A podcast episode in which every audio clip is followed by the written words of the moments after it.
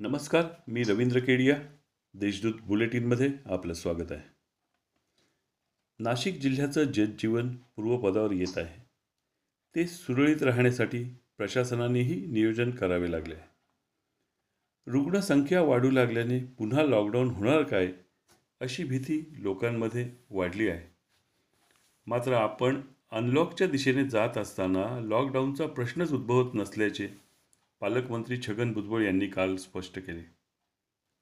लोकांमध्ये विश्वास निर्माण करण्याची गरज असल्याचे त्यांनी स्पष्ट केले.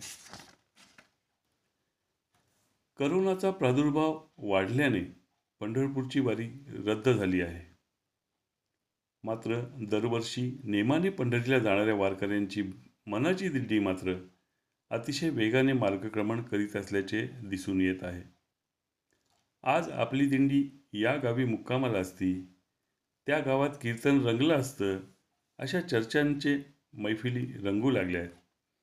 पांडुरागाच्या दर्शनासाठी आतुर झालेले वारकरी बांधव दर्शनाच्या आशेने कासावीस झाल्याचे दिसून येत आहे. बातमी करोनाची.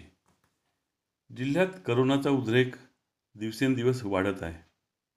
आज एकाच दिवसात नव्या एकशे सतरा रुग्णांची भर पडली आहे. नाशिकमध्ये त्यातील बावन्न रुग्ण तर मालेगावसह ग्रामीण भागात पासष्ट रुग्णांचा समावेश आहे. या रुग्णांमुळे जिल्ह्यातील रुग्णसंख्या बावीसशे पंच्याहत्तर झाली आहे. काल सात जणांचा मृत्यू झाला आहे. त्यामुळे मृतांची संख्या एकशे बेचाळीसवर पोहोचली आहे.